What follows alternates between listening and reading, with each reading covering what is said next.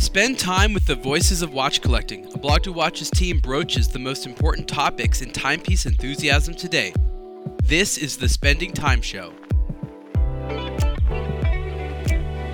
Hey everyone, Ariel Adams here with Blog to Watch. This is a special discussion between myself and Tim Mosso of Watchbox. Hey Tim, how you doing?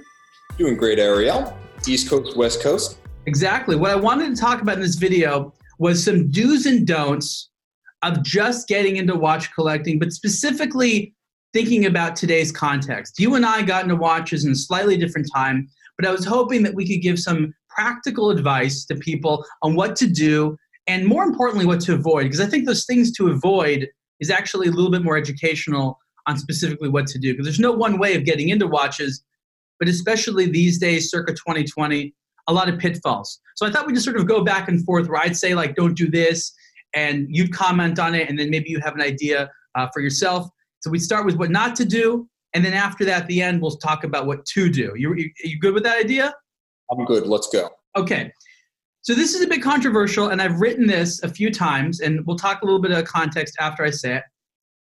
But I think if you're just getting into watches the first, I'll say the first two years, do not go on Instagram avoid Instagram your first two years of getting into watches. I mean, you can use Instagram, just don't look at watch stuff on Instagram. I agree with that. Think for yourself because people will plant ideas in your head, and whether you acknowledge it consciously or not, it'll shape your thinking. Uh, when we were getting started, if you wanted to form your taste, you would look for these overseas watch forums run by weird old guys you never met. You would go on eBay or you would shop hop. And I did a lot of shop hop, and I know you did a lot of eBay cruising. And the sheer diversity of that stuff, which was neither curated nor particularly hip, kind of shaped our early tastes. So for me, I thought that was awesome. And, you know, it was automatic because there was no social media back then. I remember back when I started, you couldn't even be on Facebook with a college email address because it didn't exist.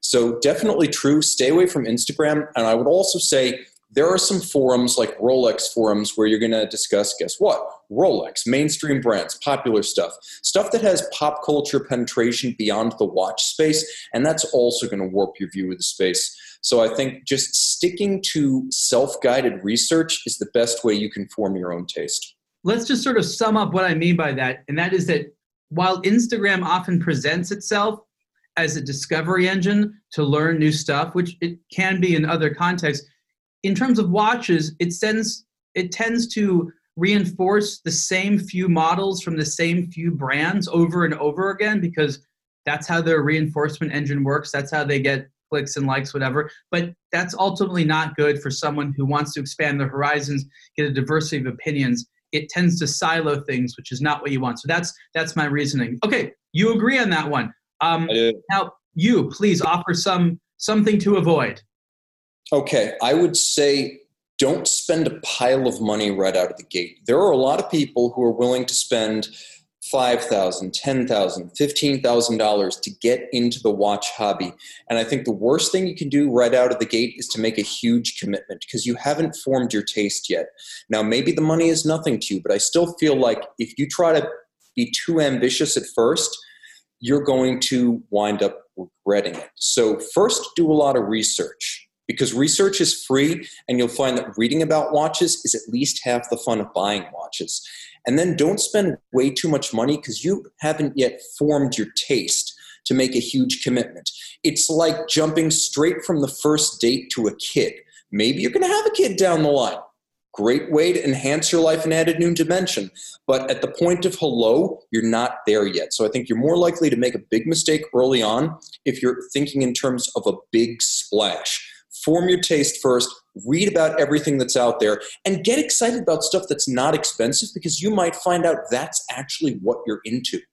That's how you I, get into watch hobby. I couldn't agree with you more. And I've just been thinking about all these lessons that I've tried to give people over the years that more or less fit into that wisdom.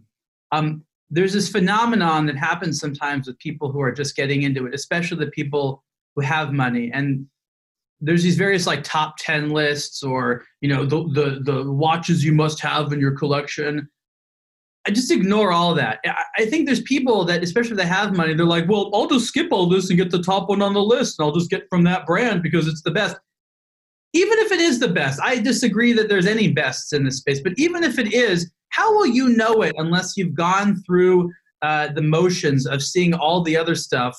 Knowing the best is a process of elimination. If you don't know why it's the best, then it's not the best, is it? And so if you just go straight to the top mark, so to say, I, know a lot of people that, you know, they're smart. They're like, I did all my research. I'm buying that A. Lange & Söhne. I'm going straight to the top you don't know how to appreciate unless you've seen everything else. There's no way. Yeah, I, I got to agree. It's it's almost like you go out and you buy the oldest champagne from the grandest name, and then you just chug it. It's like you haven't built up connoisseurship. You wrote a check, you got something big, you made a splash, and then you just sort of wasted the experience. Because developing your taste as a watch collector, building, you know, your sense of yourself, but also your knowledge of what's out there, it's a big part of the experience, and you're robbing yourself of that if you just go straight to what you perceive at first to be the prize. There's no rush in this hobby. There's plenty of watches.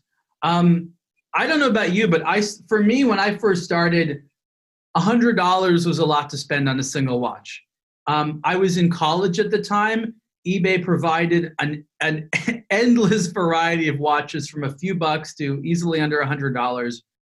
I bought, for example, I would buy these like citizen watches that basically looked like um, like a like a Rolex clone. I knew it wasn't a Rolex, but I was like, it's 30 bucks, and I can just see how that style fits with me whether I like this color or not, or whether I like this design or not.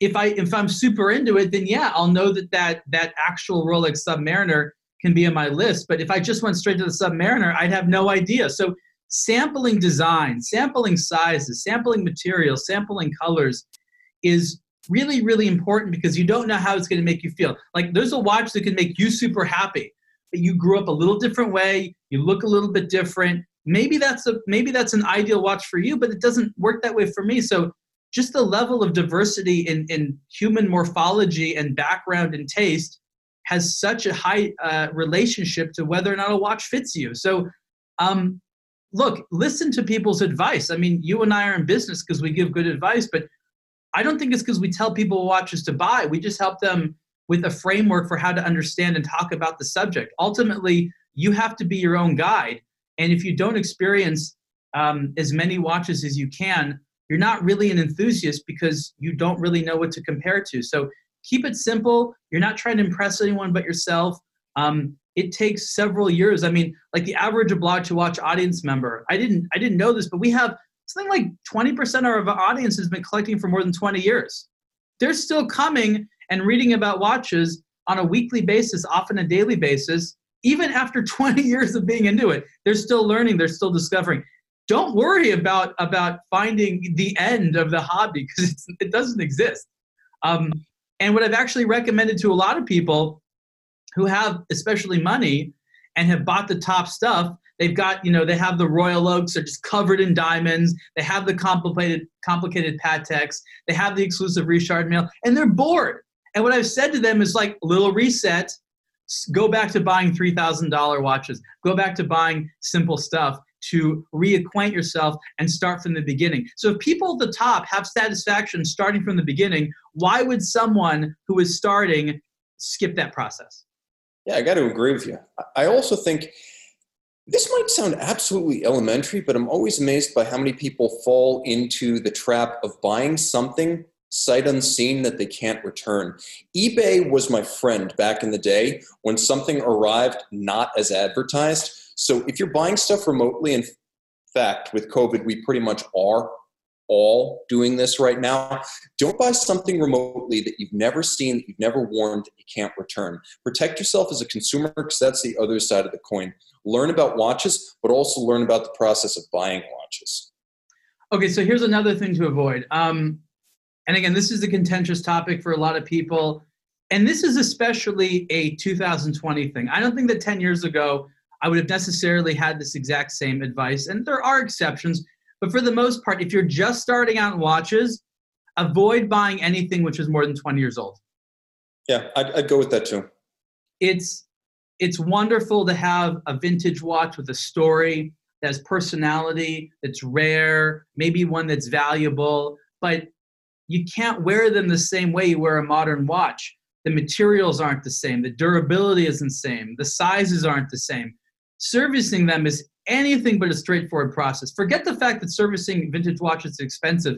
Good luck finding someone that knows what they're doing. Good luck finding original parts. Good luck some good luck finding someone who's not going to screw it up more than the condition it was in when they got it.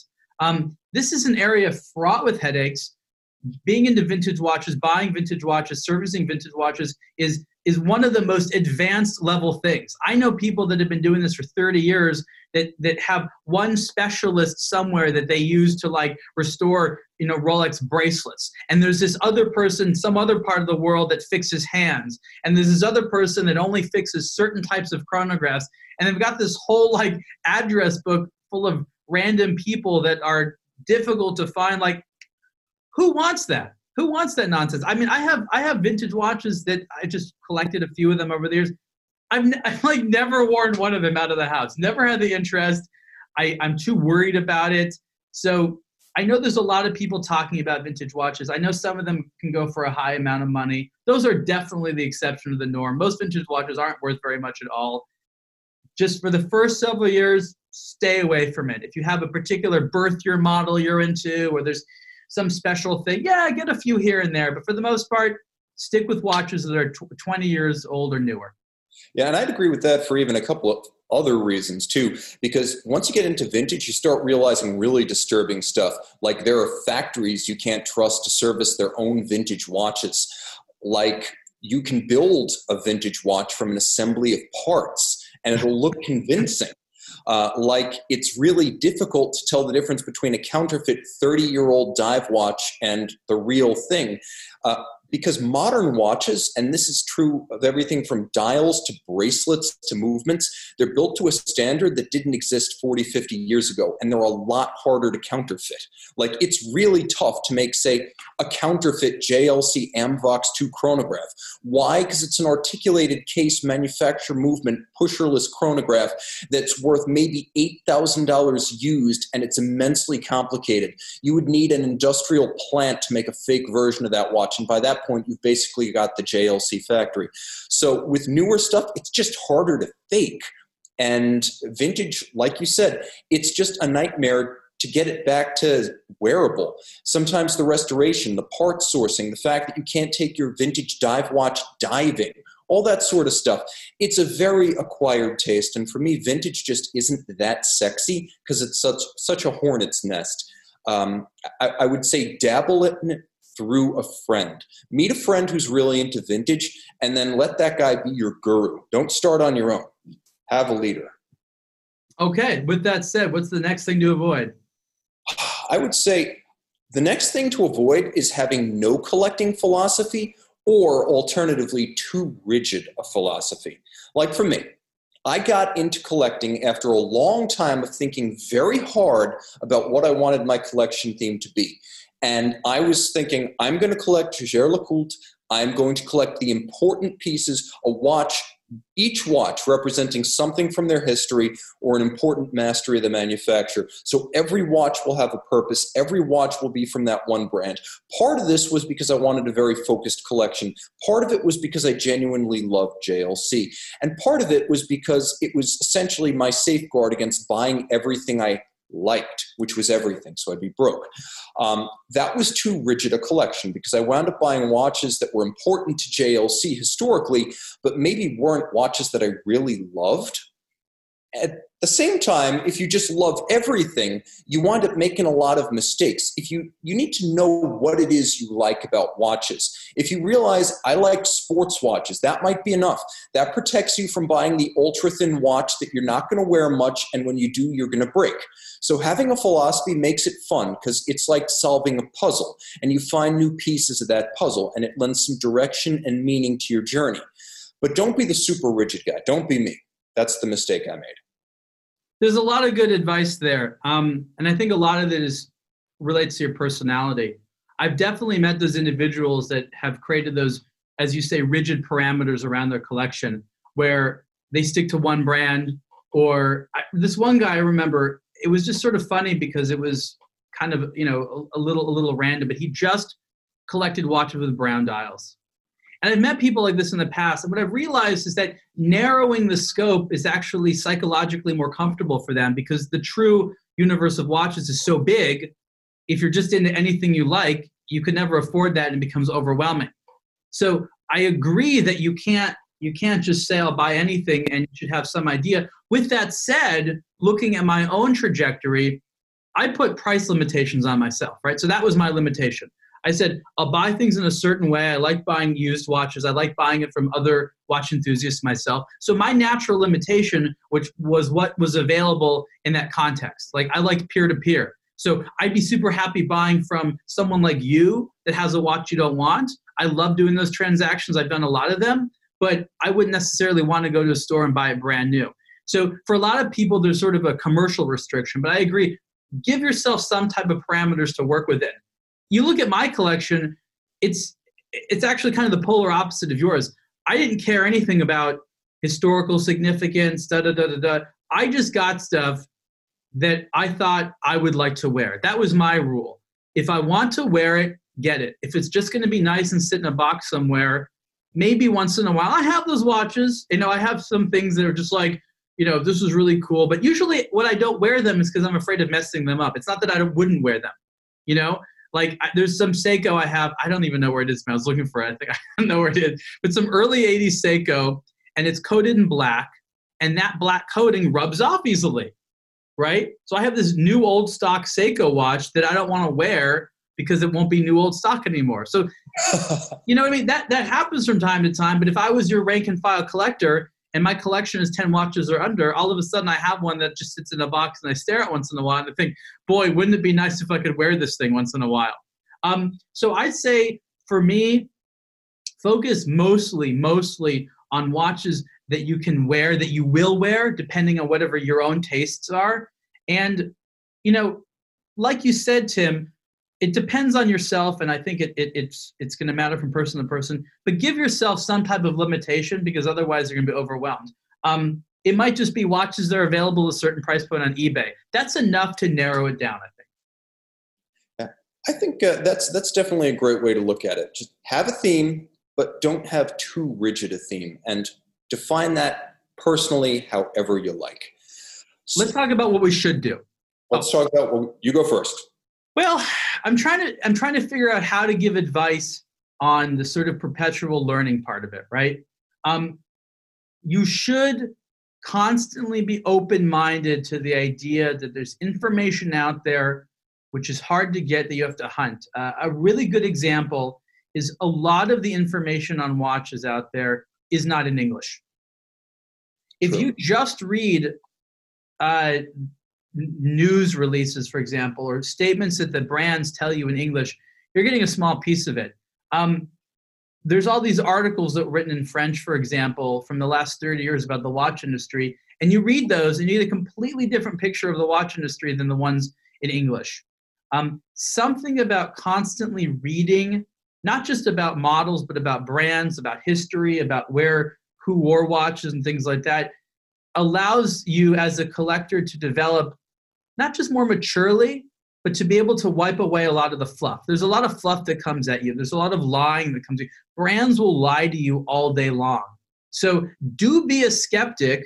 Do recognize that despite a lot of people's best efforts, um, even people like us, we get it wrong sometimes. You and I care a lot, but some of our colleagues don't. There's a lot of manipulation that goes on right now. So be your own judge. Um, don't don't be influenced, but you know do yourself a favor and do the research. It will coincide with a much higher level of enjoyment as a collector in the long run. Totally agree. And I think another important aspect of being a collector is trying to find a way to make it an extended experience. Like purchases can give you a certain amount of satisfaction, but it really needs to be a vector to an experience. Like take a look at baseball. There's just not enough baseball and there's not enough football for the games themselves to be the entirety of your baseball addiction. So you read, you are into sabermetrics, you buy baseball cards and memorabilia, you go to car show, card shows, and eventually you create a bigger experience that becomes a hobby and a lifestyle. And watches are like that. You can't drop $10,000 on a watch every month. So what are you going to do? You're going to read lots and learn as much as you can. A great way to do that is to go and mine the archives on a blog to watch because reading is free and you can learn so much and make that part of the experience and then branch out, go to events in person meet other collectors. Now you've got people to talk to. Find forums that you like, and you're going to have to shop around.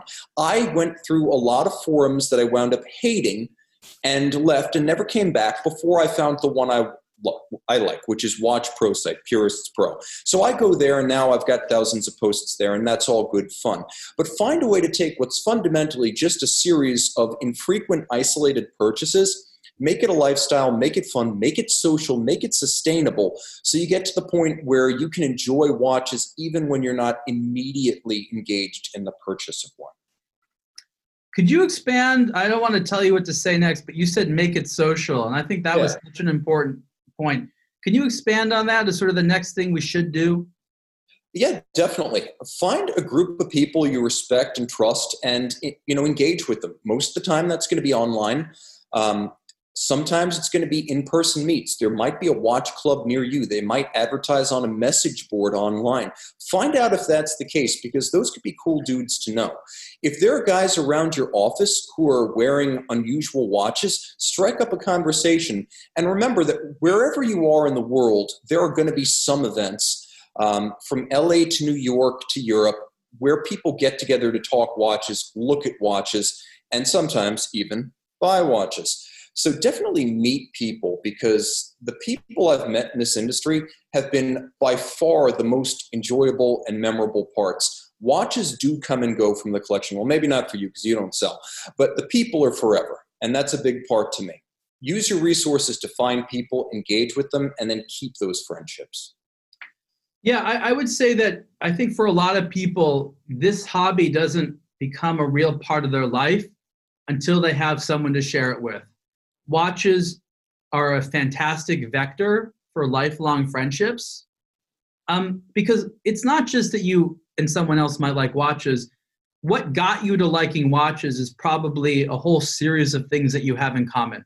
Shared values shared education maybe some shared exposure and it's actually the differences sometimes between your tastes that makes things interesting. So i started a blog to watch because i lacked enough of the social element within my world um, you may have had a little bit of like that where you realize once you start talking to people like oh my god watch collecting was so lonely. I mean i there's definitely for me as a collector a before and after a blog to watch phase where it being more of a social thing really allowed me to blossom. I, i'm not saying i bought any any more or fewer watches but being able to have the friendship component um, doesn't make it doesn't make it feel as sort of nerdy a hobby Uh, I, have I've heard sometimes watch collectors that do it in isolation compared to like stamp collecting. You know. I didn't even realize there was such a thing as a watch collecting hobby when I got started. I liked watches, but I thought you, you might as well like bottle caps. Like it's just not a hobby. It's not a thing. No one else in the world feels this way.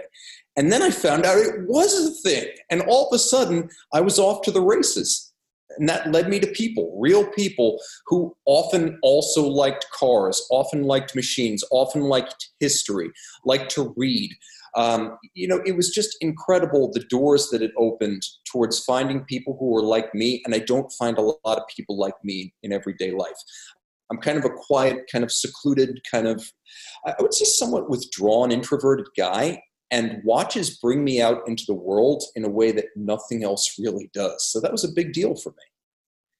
Let's think about more things that we we should do. Um, I'm trying to frame this into a to-do statement. Yeah. And I I, I don't want to speak because again this is this is one of those controversial statements because our industry thrives on people going out and, and buying brand new watches and, and they shouldn't stop doing that. And there's nothing wrong with buying a, watch brand new. In fact, I, I, encourage people going out and spending retail price. Um, and this is a this is a don't, but I'll just throw it in here. Don't ever spend over retail price. Bing, bing, bing, bing, bing. Okay, never. You want to spend retail price? No problem. friends don't let friends spend over retail price. I'll, I'll say to that. But the point I want to get to is that you should focus on value for the first few years of being a watch collector. Um, and here's the reason why. I've known people that early on in their watch collecting career, especially if they have money, have ended up buying watches that they later learned were overpriced or they could have got the same watch for less or it just wasn't a good value proposition for them because their intention was resale. And what can happen is your entire enthusiasm with the hobby can evaporate if you have a financial gripe with it. And you're going to get a financial gripe with it if you believed you were buying some value and it ended up being a different value. And so the way to mitigate that worry is by focusing on buying the best values possible. That doesn't necessarily mean the biggest discounts, but buy watches that are very much within what you can afford. And if you feel uncomfortable with the price point, you really got to know the competitor. If you're going to spend eighty thousand dollars on a watch, you can get an amazing watch, but you can that purchase can go really wrong really really fast. If you don't ultimately know what will make you happy at eighty thousand dollars, please don't just buy the first eighty thousand dollar watch that, that comes your way because you want to be that individual wearing an eighty thousand dollar watch. I understand the emotion, but you don't want to walk around being fearful that someone that knows better is going to look at your eighty thousand dollar purchase and be like, eh, "That should have been thirty thousand. I don't know why you spent 80 um, The retail market doesn't really help you. That Nautilus in that case. okay, okay. You know, I wasn't thinking that, but yeah, that's a. It's a. I'm not making up those numbers, right? That's a. That's no, a that's very almost, real sentiment. That's, um, that's almost exactly market right now. there's a shame involved in wearing a watch publicly in a social environment where someone will make judgments about you. And even if no one knows what you spent on the watch, you'll know. And it will probably stop you from buying watches. I've seen a lot of collectors halt in their tracks because they made a mistake where they overspent on something to begin with. They don't trust the hobby anymore, they don't trust dealers anymore. And these are people that might have otherwise been very accomplished collectors that just never really got into it. So I guess that again, just making the statement is do your best to focus on value the first few years until you get comfortable. There's nothing wrong with spending a boatload of money on a watch. You should just know what you're getting and know that you'll feel comfortable after you get it. Yeah, and also it, it helps to think about what adds value to a watch. Sometimes value is getting a lot of watch for your money. You know, we were talking before about brands like Parmigiani, Chopard, Arnold and Son, where sometimes the product is you know among the best you can find, but oftentimes there are some incredible pre-owned buys to be had. And, you know that's that's a great example of value, what you get for the price you pay. Uh, for me, value often, you know, there are other ways to describe it too engineering innovation, aesthetic innovation, longevity of a design, immunity to planned obsolescence, handcrafted facets and features. Like for me, if a guy has to actually invest handcraft in métier d'art or in regulation or in assembly, that's something that's tangible and not necessarily mass producible. So that adds value from my standpoint. Um, so all of those things add value, at least as I perceive it. Now, here's the problem when your sense of value is guided by popularity, that is more of an illusion of value. So if the watch you see most often strikes you as a great thing to own because you think it's hot, it's hip, and in some way that's peripheral really to the collecting hobby, it's going to bring you credibility, then I think that's where you need to double clutch and rethink because that's not value. That's more of an illusion and that's a self deception. I would just add a simple rule that I think encapsulates what we're talking about, and that is by human hours. The number of hours that went into designing the watch, assembling the watch, especially decorating the watch. This is those more true areas of inherent value that transcend things like the emotion of demand.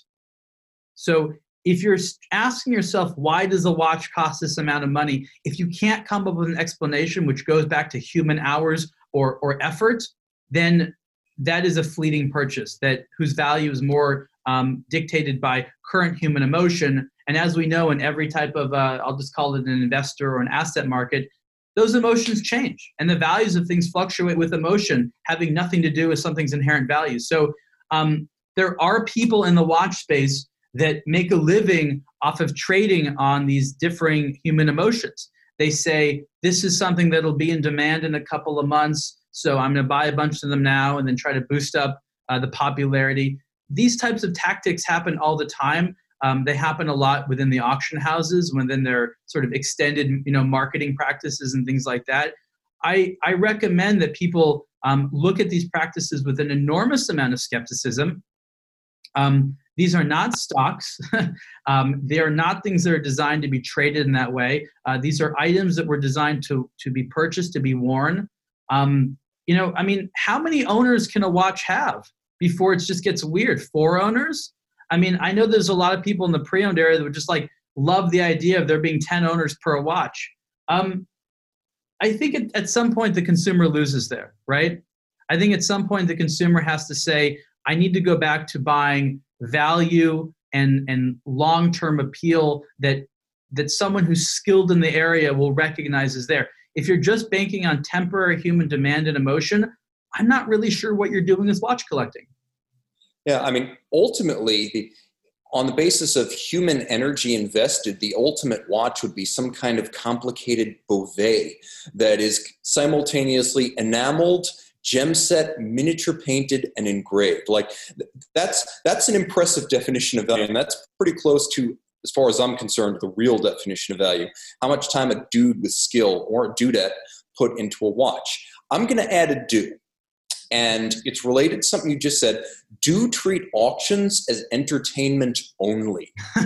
Do not look at this as investment guidance or a buy order concerning any watch or class of watches. Look at them as, at best, a way of entertaining yourself with some sort of watch related extremity. It's almost like a monster truck rally. You would never do that with your car or your truck, but it's very entertaining treat that as I don't know, just it's La La Land. It's fantasy. It's a Hollywood movie with a happy ending. But do not buy the watch that you think is going to be the next auction darling or the watch that's currently an auction darling. And whatever you do, don't buy a watch that's like it because it looks similar and you think someday it's going to make you money.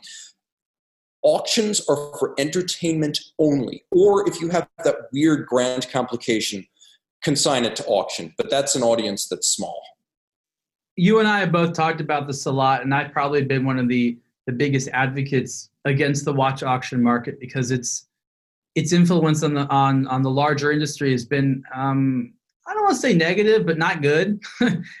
Nobody benefits. Consumers don't benefit. Brands don't benefit. Only the auction houses benefit. Um, they're in it for themselves. And like you said, it is entertaining to see what one rich person does on one given afternoon in one city somewhere. You don't know the context behind that. Don't take it seriously. Um, the price that a watch achieves at auction, to me, is is gossip worthy but not newsworthy.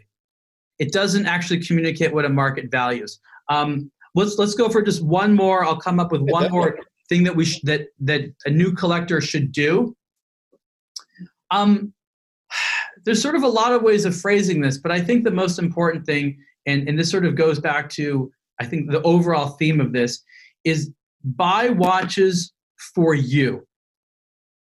The watch should be something that you want to wear, that says something about you, that sort of allows you to live, even temporarily, the manifestation of a fantasy you have in your mind. If you want to be like an action hero one day, wear that watch which makes you feel like an action hero. You want to be um, you want to be an army soldier? Wear that military watch that day. You want to feel like a sophisticated industrialist?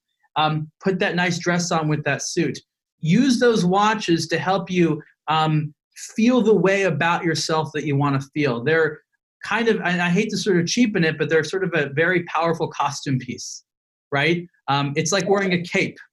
It, it makes you feel a certain way. It may not actually give you superpowers, but watches have an incredible emotional effect on the wearer. And so, what you need to focus on is watches that will give you that emotional effect. Don't wear something because somebody else told you to wear it. Wear it because you want to wear it because it makes you feel good. Those are the watches that you'll ultimately keep in your in your collection the longest. It's going to have nothing to do with what's popular out there. Know what watches are good for the money. That's a great tool uh, that you can derive from the conversation with people four people agree that this watch is worth the money, you might want to consider it. But style is as individual as the person. And you must celebrate the diversity and the amount of watches that exist because it means there's stuff out there which is so appropriate for you, while there's other stuff out there which is completely irrelevant for you. And there's no shortcuts to that. You just have to try, try, and try again. Agreed. That, that the trial and error factor, especially since if we can admit this, watches do have a big fashion component, even for guys. And I think we often don't acknowledge that, but that's at the heart of what you're saying. I acknowledge it. Personal style is to a large extent about fashion, and what a fun way to celebrate. Everyone, thank you so much for listening this uh, one of many think, conversations we've had about getting into watches. I hope that novice watch collectors out there can hear some of our wisdom, feel a little bit empowered to go on their own, find their own communities. Um, a blog to watch has like over 9,000 articles on this topic. Um, Tim, you and your team have produced endless videos and things like that. Um, honestly, between the content that we've made, I think that's pretty much everything that someone needs outside of some little you know, niche content here and there. Um, thank you so much for joining me. Let's do this more. Again, I'm Ariel Adams with a blog to watch, joined by Tim Watchbox. Thank you so much.